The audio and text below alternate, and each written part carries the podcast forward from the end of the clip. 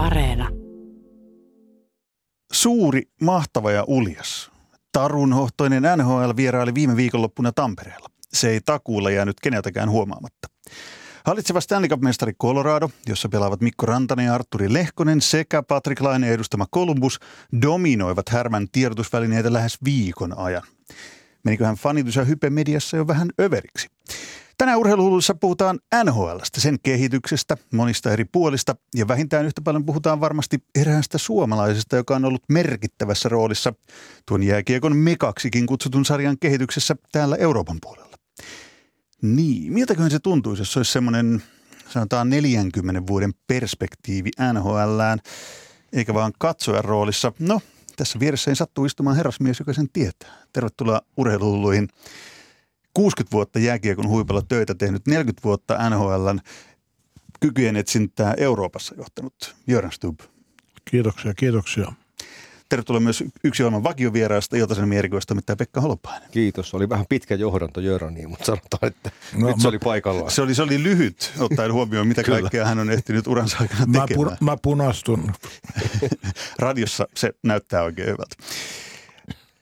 Pakina on totta kai luvassa, sitä meille suoltaa tänään kirjailija Minna Lindgren, mutta siis Tampere. Suomen jääkiekon pääkaupunki, siellä pelattiin viime viikonloppuna NHL ja Jöran Styb olit varmaan paikalla. Olin perjantaina paikalla ja sitten lauantaina katselin sen ottelun te- televisiosta. Oliko se just sellaista, mitä NHL-kiekosta voi odottaa, jos 40 vuoden perspektiivin omaava mies sitä katsoo? No minun mielestä se oli jollain tavalla tyypillinen NHL-ottelu näin kauden alussa ja täytyy aina muistaa, että siellä pelataan runkosarjassa 80 peliä ja matkat päälle, ettei sielläkään aina ole aivan huippukiekkoa, vaikka pelaajat ovat erittäin taitavia. Niiden henkilökohtaiset taidot on niin aivan mahtavat, mutta ottelut nyt ei aina ole ihan huippuluokkaa. Pekka Alpainen, sytyttikö NHL-huuma? Kieltämättä.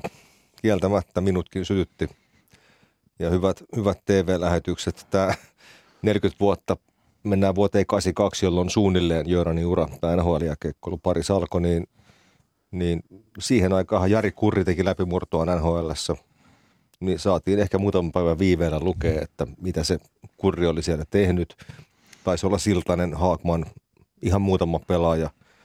Ja NHL oli silloinkin tarunhohtoinen, mutta sen takia, kun siitä ei kukaan tiennyt yhtään mitään. Aivan. Niin, siis nyt on hirvittävä hype NHLn ympärillä Suomessa. Vaikuttaa siltä, että sen suosio, tunnettuus kasvaa koko ajan. Suomalaiset tähtiäkin vilisee jo, vilisee jo sarjassa tosi paljon. Ja mikä mutta tärkeintä, niin kuin, nuoret median kuluttajat rakastaa NHL. Kyllä, ja sen takia sitä varmaan myös sit mediat rakastaa. Siitä tulee tämmöinen kerä, joka, joka jatkaa pyörimistään. Mutta niin kuin Pekka Holopainen sanoi, niin aina ei todellakaan ole näin ollut. Se oli vuosi 1983, kun sä virallisesti aloitit NHLn niin pelaajatarkkailuhommat täällä. Kuvaile vähän, minkälainen, minkälainen tilanne silloin Suomessa oli.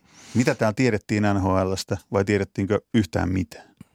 No, sanotaanko näin, että ensimmäinen suomalainen pelaaja, joka koskaan varattiin NHL, oli Tommi Salmelainen, Tobias Salmelaisen isä, mutta Tommi ei koskaan pelannut NHL, hän pelasi siellä alasarjossa ja tuli sitten takaisin Suomeen. Ensimmäinen suomalainen NHL-pelaaja, siis Suomessa koulutettu ja Suomessa syntynyt oli Matti Haagman, joka siirtyi NHLään ensimmäisen Canada Cupin jälkeen, eli kaudella 76-77. Ja kun minä aloitin tämän NHLn palveluksessa scouttihomman, niin, niin eihän oikeastaan kukaan, niin kuin sä sanoit, kukaan ei oikeasti tiennyt NHLsta yhtään mitään. Ja lehdet ei kirjoittanut NHLsta mitään ja ja se oli niin kuin koko NHL oli semmoinen ihmeellinen sala, salaisuus. Suomessa, mä muistan, Suomessa hei, hei, hei, mä, muistan, mä muistan yhden Pekka Holopainen sun työnantajan, eli Iltasanomien tai Urheilulehden äh, hienon haastattelu, Juha Kanervan tekemän haastattelun tästä taannoin. Tämä nimittäin liittyy siihen, että kun ei tiedetty mitään, niin Jöran Stubb sun piti itse alkaa vähän niin kuin luomaan sitä tunnettuutta, eikö? No mä, mä tehtiin niin sillä tavalla, että Alexander Stubb, eli mun vanhin poikani, opiskeli siihen aikaan Furman Universityssä South Carolinassa ja me tehtiin niin, että hän, leikkasi paikallisesta lehdistä pieniä uutisia NHLstä ja sitten faksas ne mulle Suomeen. Ja mä käänsin sen Suomen tietotoimistolle, joka sitten lähettänyt ympäri maailmaa. Tällä tavalla me saatiin ainakin suomalaisten pelaajien seikkailut siellä jollain tavalla esille. Eihän ne monta suomalaista silloin vieläkään silloinkaan vielä ollut 23-24, mutta kumminkin muutama. Eli Alexander Stubb on ollut vähän niin kuin ensimmäinen NHL-kirjeenvaihto. Kyllä, hän on monen, monenlaista hypeä nostattanut elämänsä aikana.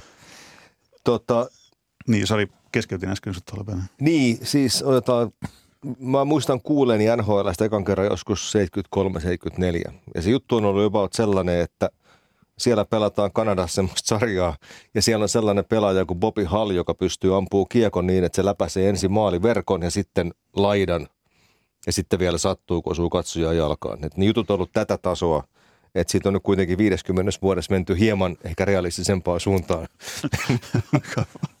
Onneksi. Onneksi todellakin. Miten Stub, niille, jotka ei tiedä, niin kerro, että miten sä päädyit tuommoiseen tehtävään? Ei ollut varmaan ihan hirveän hirveän niin ilmiselvää, että Suomesta yhtäkkiä Helsingistä haetaan ihminen vastaamaan NHLn Euroopan pelaajatarkkailusta? No se me oli niin, että mä olin tutustunut tämmöisen kaverin, joka nimi oli Jim Gregory, joka oli Toronto Maple Leafin general manager.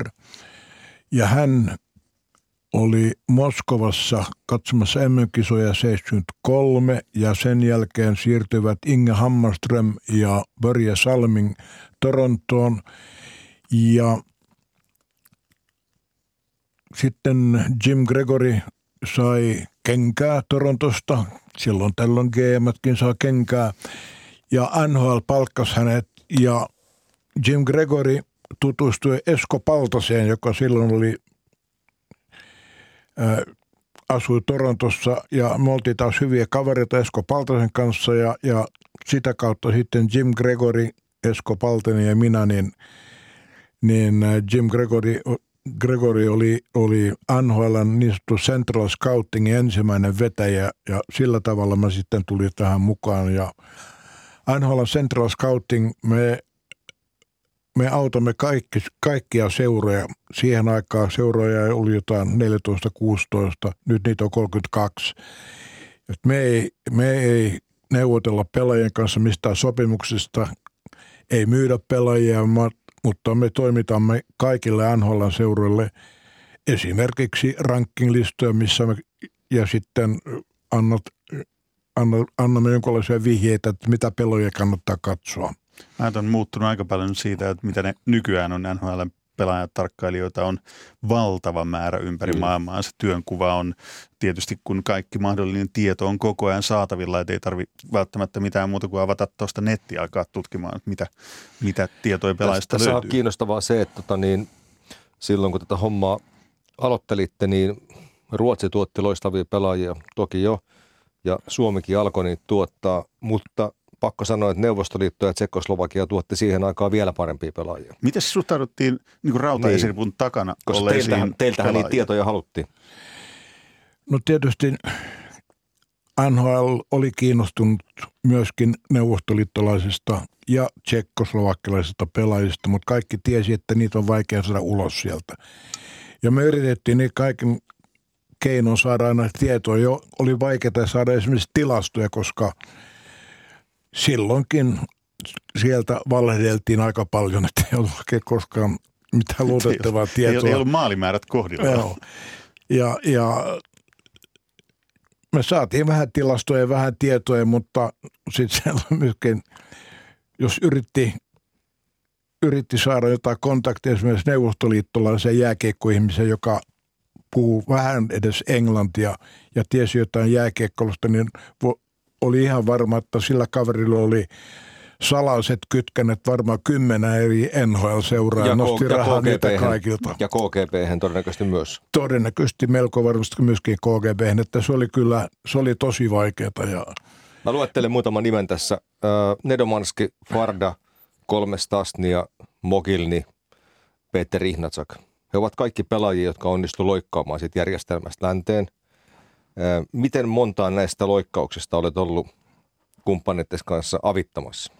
ei yhtään, koska sen me, sen me tehtiin selväksi NHL jo heti alusta, että me ei osallistu mihinkään niin loikkaustouhuihin. Ja, mutta siihen aikaan alkoi jo tuo agenttitoimi toimi olla aika, aika voimakasta, että nämä agentit olivat, eli pelaajien agentit olivat mukana siinä ja oli nyt melko, melko, melko melkoista seikkailua, kun nämä kaverit lähti. Olen ymmärtänyt, että jopa Hollywoodissa on mietitty, että tehtäisiin filmiä Václav Nedomanskista, hänen loikkoista ja hänen, hänen karjäristä sitten Pohjois-Amerikassa. Hän pelasi ensin VHL, sitten NHL ja aivan loistava kaveri kaiken puolin tutustui hänen sitten sen jälkeen, kun hän oli lopettunut oman uransa ja, ja, ja ryhtyy scoutiksi ainakin Los Angeles Kingsille.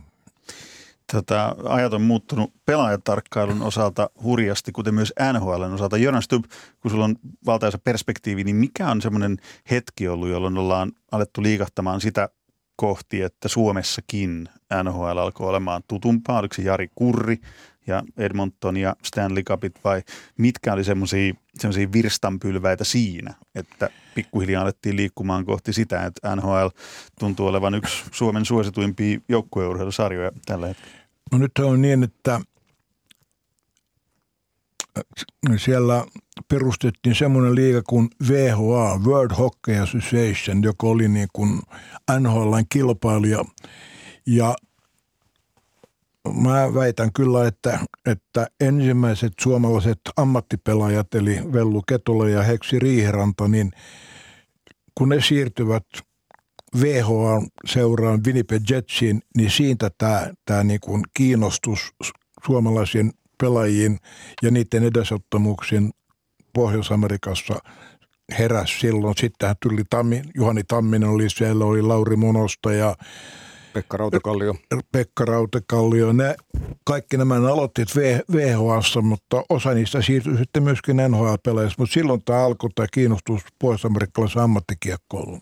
Miten se muutti sun työnkuvaan sitten, kun huomattiin, että hetkinen, että Suomesta pelaajia alkaa pikkuhiljaa siirtymään sinne, niin sitten varmaan työmäärä kasvaa ja, no ja se, pelaajatarkkailu kasvaa. Sehän tietysti vahvisti vaan meidän, meidän äh, asemaa, kun pikkuhiljaa enemmän ja enemmän eurooppalaisia pelaajia siirtyi NHL. Tällä hetkellä tilanne on se, että siellä 30 prosenttia, eli joka kolmas pelaaja on NHLstä.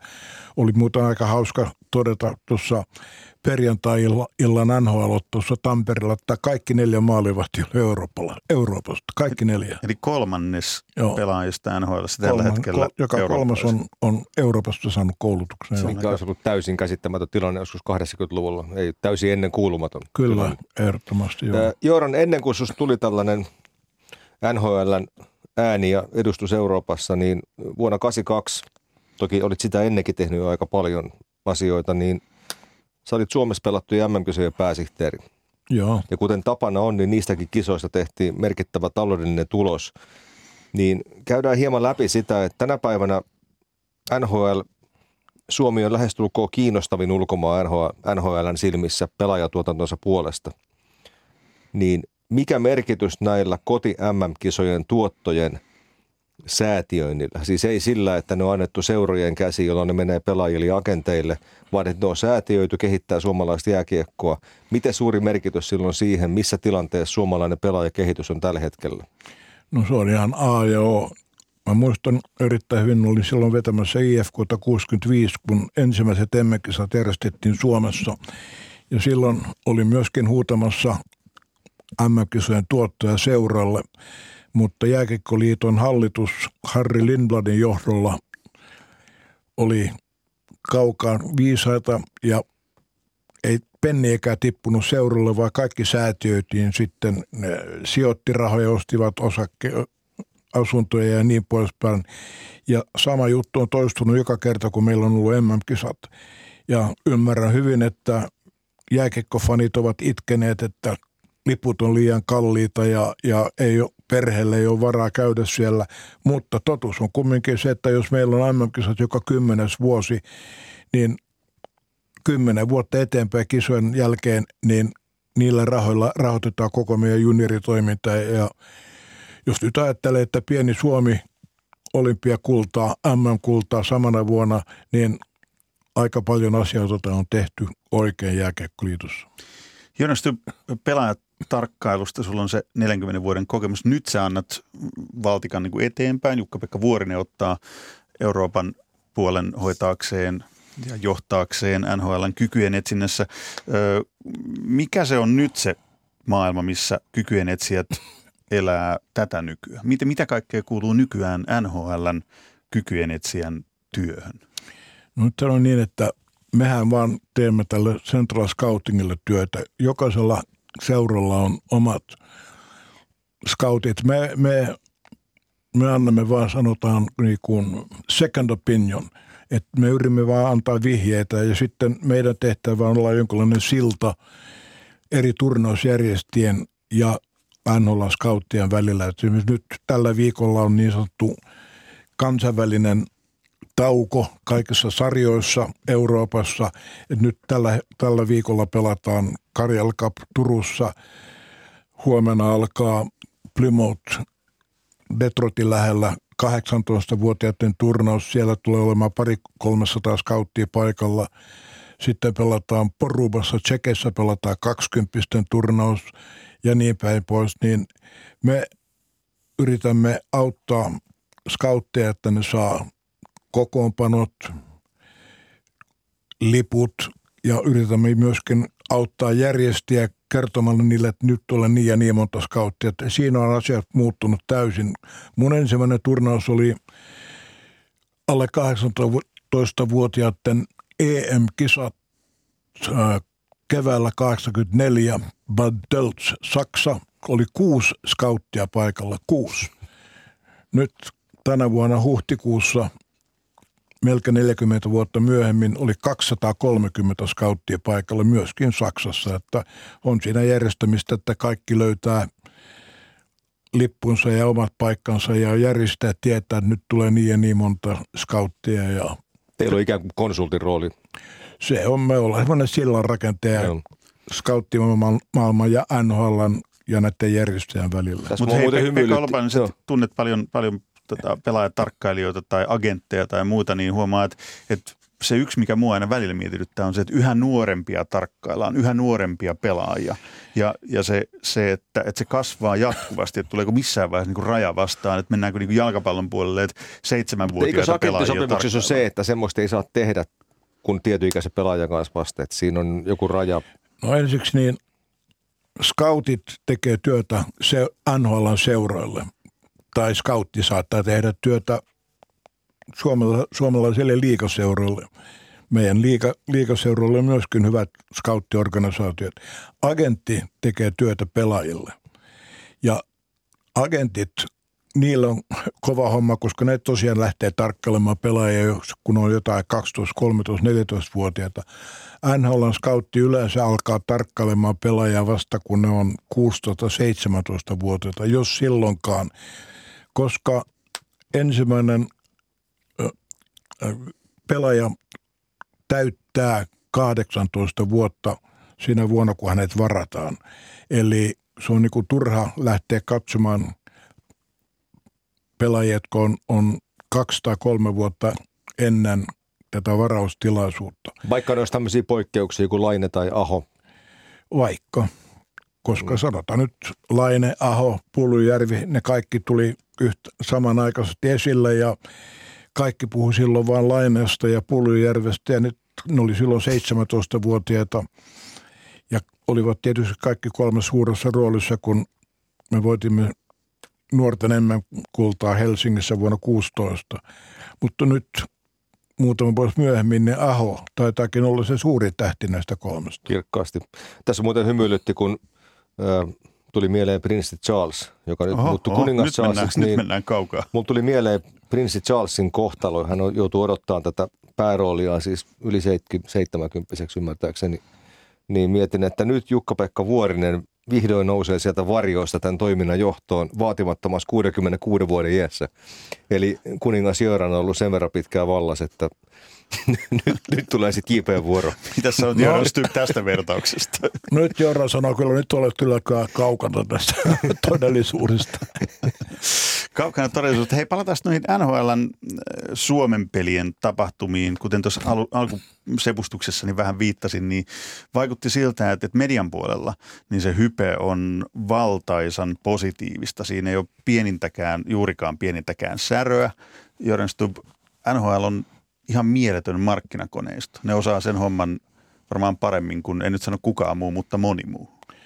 No niillähän on tietysti valtava iso markkinaorganisaatio ja kaikki mitä NHL tekee, niin se on mun mielestä melkoisesti yliorganisoitu. Ähm, yliorganisoitu millä tavalla? Sillä tavalla, että sanotaan, äh, tämä viikonloppu Colorado ja Columbus, niin pelaajia oli molemmilla joukkueilla, oletan noin 25 en, en tiedä enkä ole varma, mutta minä veikkaan, että molemmilla joukkoilla täällä varmasti pelaajat mukaan laskenut jotain 60-70 henkilöä, että onhan sekin jonkunlainen, jonkunlainen niin kuin osoitus siitä, että kuinka hyvin asioita markkinoidaan, kun NHL lähettää Eurooppaan kahteen otteluun niiden keulakuvat Gary Bettman ja Bettmanin oikea käsi. Se kuvastaa varmaan myös sitä, että Pohjoismaat on nykyään, NHL on tiedostettu se, että se on tärkeä markkinointialue. Siellä on paljon NHLstä pitäviä ihmisiä, jolloin näin kannattaa toimia. Tästä muuten tulikin mieleen kiinnostava kysymys, niin oli myös semmoinen ajanjakso, että sinulla olisi ollut oikeudet valmistuttaa Buffalo Sabres T-paitoja ja Philadelphia Flyers hanskoja ja niin edelleen. Mutta silloin kukaan ei ollut kiinnostunut tekemään sun kanssa yhteistyötä. Mikäs tämä juttu oli? Tänä päivän nimittäin Sä voisit muuttaa kaunia siis vielä hienompaa taloon. Kuin...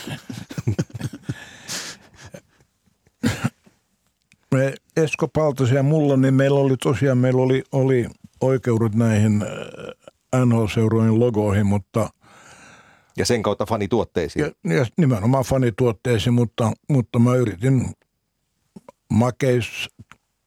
makeisfirmojen kanssa tekstiilifirmojen kanssa, mutta ei kukaan oikeastaan ollut, ei ollut, ei ollut siihen, silloin kiinnostunut ja ei oikeastaan ollut semmoista niin kuin fanituote kulttuuria. kulttuuria, mutta se oikeastaan alkoi vasta silloin, kun me keksittiin IFK-pusakkaa, semmoista punainen ja va, niin se oli valkoiset hihat, niin yhtäkkiä niin siitä tuli semmoinen fanituote, että oli Rovaniemestä Hankooseen niin löytyi näitä IFK-puseroita. Siitä sitten lähti tämä tämä buumi, mutta silloin meidän, meidän niin kun, nämä NHL-oikeudet tuli mennyt jo, koska emme pystyneet se on aika, aika iso ero siihen, että nyt Tampereen areenassa myytiin niille, jotka eivät ole Coloradon tai Kolumbuksen faneja, niin myytiin kymmeniä, satoja, ehkä tuhansia Kyllä. kaulahuiveja, paitoja, pinssiä, mitä kaikkea löytyykään. Mutta jos puhuttiin siitä, että NHLn suhteen ei ole soraääniä juurikaan mediassa kuulunut, mä veikkaan, että nyt kuuluu nimittäin kirjailija Minna Lindgrenin Pakinan vuoroon. Taas leukaperät levii ja Seuraavaksi, no mm. ei,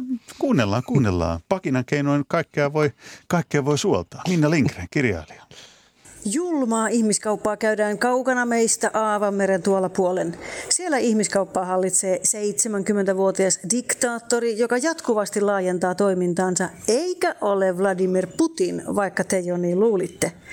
Värväystoiminta on systemaattista ja tehokasta, ja siis aivan toisenlaista kuin osittainen liikekannallepano Venäjällä, vaikka tämäkin perustuu yksisilmäiselle propagandalle.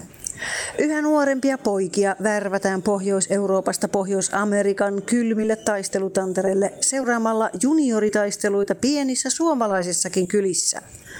Valpas Värvärin silmä poimii suosikkinsa ja lupaa alaikäisille lapsille tulevaisuuden miljonäärinä Amerikassa.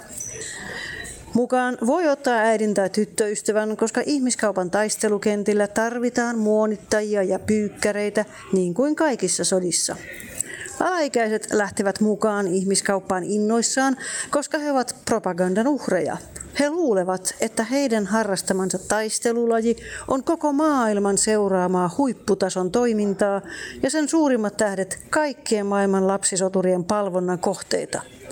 Heillä ei ole aavistustakaan, että kyse on hyvin marginaalisesta toiminnasta, jonka olemassaolosta suurin osa maapallon väestöstä ei ole koskaan kuullutkaan, ja jos joskus sattuu suomalaisesta televisiosta hetken touhua näkemään, ei voi ymmärtää, mitä hienoa siinä, että mahtavaleukaisiksi kemiallisesti doupatut miehet toppavarusteissaan hakkaavat toisiaan puukepeillä ja nyrkeillä. Lapsityövoiman propagandaan kuuluu, ettei taisteluuraan sisältyvästä arvomaailmasta ja pikkuriskeistä puhuta koskaan missään, koska sellainen puhe on epäurheilijamaista. Asiat, joista ei puhuta, ovat systemaattinen doping, toistuvat aivovammat, menetetyt hampaat, ehdoton vaatimus heteroseksuaalisuudesta ja ihon valkoisuudesta, ja tässä oli vasta listan alkupää. Lähentely, ahdistelu ja työpaikkakiusaaminen kuuluvat reippaaseen valkoisen hampaattoman heteromiehen pukukoppikulttuuriin siinä, missä avoin sovinismikin. Näitä asioita lapsityövoima oppii jo varhain ihailemaan, koska jokaisen poikasotilaan tavoite on sama kolmikirjaiminen viitemafia NHL. Siellä ulkomaailmalta suljetussa yhteisössä he toteuttavat unelmaansa jatkuvassa aikaerosumussa, lentäen mantereen reunalta reunalle hakkaamaan vihollisia verille ja jäähän, koska siitä heille maksetaan ja rahan takia he tähän kaikkeen alistuvat, ihan niin kuin muutkin ihmiskaupan uhrit. Näin pakinoi kirjailija Minna Lindgren, Jöran Stubb, Pekka Holopainen. Minkälaisia ajatuksia heräsi Jöran Stubb? Sana on vapaa. on, onneksi elämme maailmassa, tai maassa, jossa, jossa sana on vapaa. Pekka Holopainen. Oli mahtavalla paatoksella tehty pakina kyllä. Ja olihan siinä tietenkin, totta kai tällaisessa viihdekoneessa, kun NHL on omat ongelmakohtaansa, että doping-testaus ei vastaa esimerkiksi olympiaurheilulajeilta – edellytettyä tasoa. Niin, eli Vadalla siis kansainvälisellä Joo. Sitten doping. tietenkin on selvää, mikä on ihan todettu, että on syntynyt paljon aivovammoja. Se on kontaktilaji. Mun nähdäkseni se on myös ihan vapaaehtoista toimintaa. Meillä oli äskettäin nyrkkeilijä Juha Tol- Juho Tolppolan haastattelu tämän Robert Heleniuksen aika ruman tyrmäystappion tiimoilta. Ja Tolppola sanoi siinä aika hyvin, että – että täytyy ymmärtää, että on semmoisia urheilumuotoja myös, jotka ei ole vain kivaa höntsäilyä. Eli jos joku aikuinen ihminen haluaa ottaa aivovamman riskin pelaamalla jääkiekkoa nhl niin mikä mä olen sanomaan, että hän ei voi tehdä sitä. Jörn Stubb, sun pitkällä perspektiivillä, niin onko NHL mennyt näissä asioissa, mitä Minna Lindgren nosti esiin, niin eteenpäin tai hyvään suuntaan? Onko siellä muuttuneet asiat vai, vai onko se tämmöinen, että varjellaan sitä viihdebisnestä kaikelta niin kuin ei-toivotulta julkisuudelta tai kritiikiltä? No NHL on, on hyvä kombinaatio urheilua ja liiketoimintaa, eikö niin? No liiketoiminta ainakin näyttää Joo. olevan. Tampereellakin saatiin hyvä ja esimerkki tuota, siitä, että aika fantastisella tasolla. Kun nyt keskustelen näiden entisten pelaajien kanssa, jotka olivat, ovat olleet nhl muutaman vuoden, niin kyllähän kaikki ovat sitä mieltä, että peli on, oli paljon raaempi ja kovempi ennen aikaa. Silloinhan puhuttiin niin kuin pohjois-amerikkalaisesta tai kanadalaisesta pelityylistä ja eurooppalaisesta pelityylistä. Mutta nyt silloin oli tämä, nämä eurooppalaiset joukkueet hyvin harvoin pelasivat pohjois-amerikkalaisia joukkueita vastaan, mutta nykyään jo seuratasolla niin moni juniorijoukkue käy Pohjois-Amerikassa ja pohjois-amerikkalaiset juniorijoukkueet käy täällä, niin kyllähän se on paljon siistimpi nykyään tuo NHLn pelit. Mutta niin kuin koko, se, koko, se on, koko jääkiekko. Koska tämä vammaaltistus, mutta, sehän liittyy varmaan myös siihen, että sinänsä tämmöistä raakaa brutaaliutta, mitä vaikka 70-luvun, miten Bobby Clark lyö Valeri Harlaamovin nilkan no. säpäleeksi ja muuta, semmoista näkee hirvittävän paljon vähemmän – mutta kun ne vauhdit siellä kaukalossa, kun ne on pelaajat on tullut huippurheilijoiksi, niin sehän tuo sitä riskitekijää siihen lisää. Törmäysnopeudet on niin kovat. Sehän on selvää, että jääkiekkohan on fyysinen peli, se on kontaktipeli ja siellä tunteet lyövät joskus yli ja, ja tulee näitä tappelu, tappelunujakoita ja, ja kaikki sanoo kiltisti, että se ei kuulu jääkiekko, mutta nyt vaan näin, että se joskus kuuluu jääkiekkoon, koska, koska sytytyslanka on, on, on aika lyhyt tuommoisessa kiivaassa ottelussa, missä niin kuin sä sanot, vauhti on kova, että nyt siellä ei tapella niin paljon enemmän, niin paljon kuin aikaisemmin, eikä harrasteta näitä, kor, näitä todella, todella pahoja Koiruksia. koiruuksia, mutta vauhtihan on aivan valtava. Ja, Ja- silloin tämä kontakti syttyy herkemmin. Tuota, sä mainitsit aikaisemmin lähetyksessä Pörjä Salmingin yhtenä esimerkkinä pelaajasta, jonka tietenkin tunnetkin varmasti hyvin ja ikävää, että hän on sairastunut erittäin vakavasti, mutta mä haastattelin hänet Tukholmassa joskus 96, kun siellä työskentelin ja kysyin Pörjä Salmingilta, että mikä oli ensimmäinen asia, joka, jonka sinä opit nhl kun menit sinne pelaamaan. Niin se oli se, että kun hän laittoi kiekon laseja pitkin maalin takaa sinne väljemmille vesille, niin sen jälkeen se mailan varsi piti aina nostaa kasvojen suojaksi. Se kertoo aika hyvin sen aikakauden, Koska sieltä lyötiin poikittainen päähän muuten. Ja aikakauden raakuudesta. Mm. Ja kuten todettu, laji on siistitynyt valtavasti, mutta totta kai kaikissa kontekstilajeissa on edelleen ongelmansa. Mutta se NHLn se kasvava business, mitä täälläkin Suomessa oltiin, he, he olivat markkinoimassa, niin sen vaikutuksesta mun tekee mieli tähän loppuun lyhyesti puhua. Eli, eli se, että kuten todettua, no mulla ei ole tässä nyt mitään tilastoja, en tiedä onko kellään ihan tarkkaa, että mikä on NHLn kiinnostavuus sarjana verrattuna vaikka niin kuin kotimaisiin palloilusarjoihin, mutta semmoinen näppituntuma on, että se, se on melkoinen. Ja niin kuin Pekka Holopainenkin sanoi, että nuorten keskuudessa nimenomaan NHL on se juttu. Mitä se tekee? Mitä se NHL tekee sitten niin kotimaisille, suomalaisille sarjoille, palloilusarjoille, kun se on siis se on kuitenkin heidän kilpailijansa ja se haluaa enemmän pinta-alaa täältä pohjoisen niin kuin siirtomaista. NHL on suomalaisille nuorille pelaaja porkkana. Ja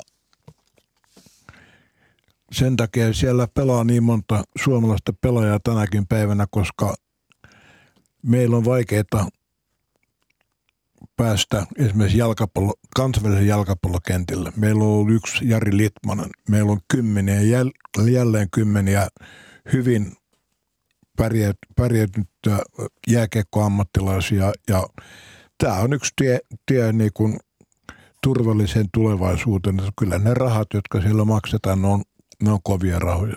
Ja jos tällä pelaajalla sitten on järkevä agentti ja muuten järkevää päässä, niin kyllähän loppuelämä on taattu, jos sä pelaat siellä muutaman vuoden. Ja useimmat näistä tuntemistani entisistä NHL-pelaajista, ne on ihan fiksuja, vielä jopa aika nuoria miehiä, vähän keski-ikäistyviä. Suurin, sen, suuri enemmistö heistä on hoitanut elämänsä erittäin mallikkaasti. Eli se, Kyllä, eli, se on, eli se on se tarunhohtoinen, johon mennään se uran, no sanotaanko raha, Ja sitten on rahan tietysti, kiilto silmissä myös. ja sitten on tietysti toinen asia, että me kaikki suomalaisethan rakastamme meidän urheilijoita tai muusikkoja tai laulajia tai näyttelijöitä, jotka pärjäävät kansainvälisesti. Pieni maa, nyt tämä on yksi, jääkiekko on yksi, ur, yksi muoto, missä me olemme pärjänneet ja sen takia nämä jääkiekko tähdet, ne on suuria sankareita. Ei siis joka maassahan on ne omat lajinsa ja omat rakkaat urheilijansa. Ei se, että jääkiekko on globaalisti pienempi laji kuin koripallo, jossa Suomi on saanut nyt ekan kansainvälisen megatähtensä Lauri Markkasen. Ei se sinänsä jääkiekon arvoa niin kuin meidän silmissä millään tavalla vähennä. Ei. Sellainen turnaus ilman muuta, mitä suomalaiset nyt jääkiekoystävät eniten odottaa, olisi se, että saataisiin ne NHL-maajoukkueet samaan paikkaan samaan aikaan, mikä nyt Pekingissä epäonnistui, kun tuli tiettyjä, tiettyjä pandemia, pandemia-asioita. Saanko Joran kysyä yhden asian sulta? No, Kun- tässähän, tässähän siinä on Joo. Tilaisuus. Kun nuoria ihmisiä tapaa tuolla työelämässä, niin siellä on monilla hirveä hätä, että hei, tota, niin, että he ei koskaan pääsee eläkkeelle, kun eläkevarat ei riitä ja muuta. Niin oletko ajatellut perustaa jonkunlaisen niin puhelinpalvelu ja kertoa näin nuorille, että elämä voi olla ihan kivaa, vaikka ei koskaan jäiskään eläkkeelle. On nyt Aiotko, aiotko, aiotko jäädä- 87-vuotiaana niin, jäädä eläkkeelle? Anteeksi, mä en ymmärrä tätä sanaa eläke. Tämä, tämä onkin hyvä muuten. Siinä olisi, siinä olisi, siinä olisi varmaan puhelinkuule kuumana No. koko ajan. Mä oon nyt asunut tässä Pirkko Mannolan kanssa ja hän, hänkin, hän, hänkin mietti, että, että hän, hän jäi eläkkeelle noin 20 vuotta sitten, mutta tekee työtä heti, kun jotain keikkoja tulee, niin heti on valmiina lähteä ja vähän sama juttu mun kanssa, mitä me muuten tekisin, ellei kävisi jääkekoottelussa. Niin Stubb, mitä sä nyt teet siis virallisesti sitten, kun tämä Euroopan äh, NHL äh, kykyjen etsinnän johtajan pesti niin kuin nyt jää? No kyllä mä oon luvannut näille seuraajille, että kyllä mä olen mukana edelleenkin jonkinlaisen aseminen sen, seniori advisorina, että kyllä mua nähdään jäähallissa myöskin jatkossa. Nyt kun alettiin Jörnet kyselemään, niin täytyy käyttää tilaisuus hyväksi. Mikä on ollut sellainen mieleenpainuvin hetki, jota aina palaat muistelemaan niin kuin sun, sun pitkällä uralla jääkiekon parissa? Nyt kokemuksia on varmaan niin kuin kymmeniä, satoja, tuhansia tai kymmeniä tuhansia, mutta joku semmoinen tähtihetki, tämähän on se klassinen kysymys, jos pääsee esittämään se jollekin, joka on tehnyt 60 vuoden mittaisen uran jääkiekon parissa. Kyllä se on se uusinta ottelu, kun kaikki neljä helsinkiläistä jääkekkoseuraa silloin IFK, HIK, Karrokissa, Töölön Vesa, kun Helsingin jäähalli oli avattu kaudelle 6667 ja me oltiin kaikki siinä ja kaikki tiesi, että se, se joukko, joka nousee sen ajan mestaruussarja, niin se on kukko tunkilla monta vuotta eteenpäin. Ja se meni uusintaotteluun ja me voitimme Töölön Vesan uusintaottelussa 4-2, niin kyllä se oli se ottelu, joka niin kuin mer- oli A ja O. Tämä ei muuten, ei, ei ole sovittu näin, mutta täällä on studiossa siis punaiset värit ja IFK, IFK-miehen sydän sykkii aika voimakkaasti. Täytyy nyt kysyä IFK-legendalta. Tästä on tänne, tästä tänne Jöran Stubin kyselytunti. Niin, siis Jöran on IFK-legenda, niin miten Jöran sinä näet, mitä jokereille pitäisi tehdä? Mitä Oho, pitäisi... Tästähän saataisiin toinen niin, ohjelma koska, tehty perään heti. Mutta... Koska jokerit kaikella kunnialla oli vuosikymmeniä IFKlle erittäin tärkeä vastinpari kotimaisessa jääkiekkoilussa. Minä en tiedä millä tavalla tuo asia ratkaistaan, mutta mitä nopeammin saataisiin jokerit takaisin liikaa, sitä parempi. Mun mielestä se olisi myöskin varmasti nyky IFKllekin erittäin hyvä juttu, koska nyt on vähän siellä nä, vähän semmoinen tunne, että, että ei nyt tästä tarvitse niin kauheasti tehdä töitä, koska me ollaan yksin. Mutta jos sekä jokerit että ehkä Kiekko Espoo taas tulisi mukaan, niin syntyisi tämä terve kilpailu ja silloin täytyy tehdä enemmän töitä kuin nyt. Näin sitä risteiltiin sujuvasti NHLn Mutta sitä historiaa. varmaan ei tiedä, että lähteekö hänen poikansa presidenttikisaan. Että Ai niin, kyselytunnin me... seuraava kysymys on ollut tämä. No siihen ei ehkä enää mennä. ollut urheilua. Nyt just niin, nyt me risteiltiin sujuvasti niin kuin NHLn historian, pelaajatarkkailuhistorian, Jöran Stuppin työhistorian. Ja valtakunnan politiikka ja, lopuksi. Niin, sitäkin vähän vielä lopuksi. Mm. Tämmöistä nämä urheilukeskustelu voi joskus olla.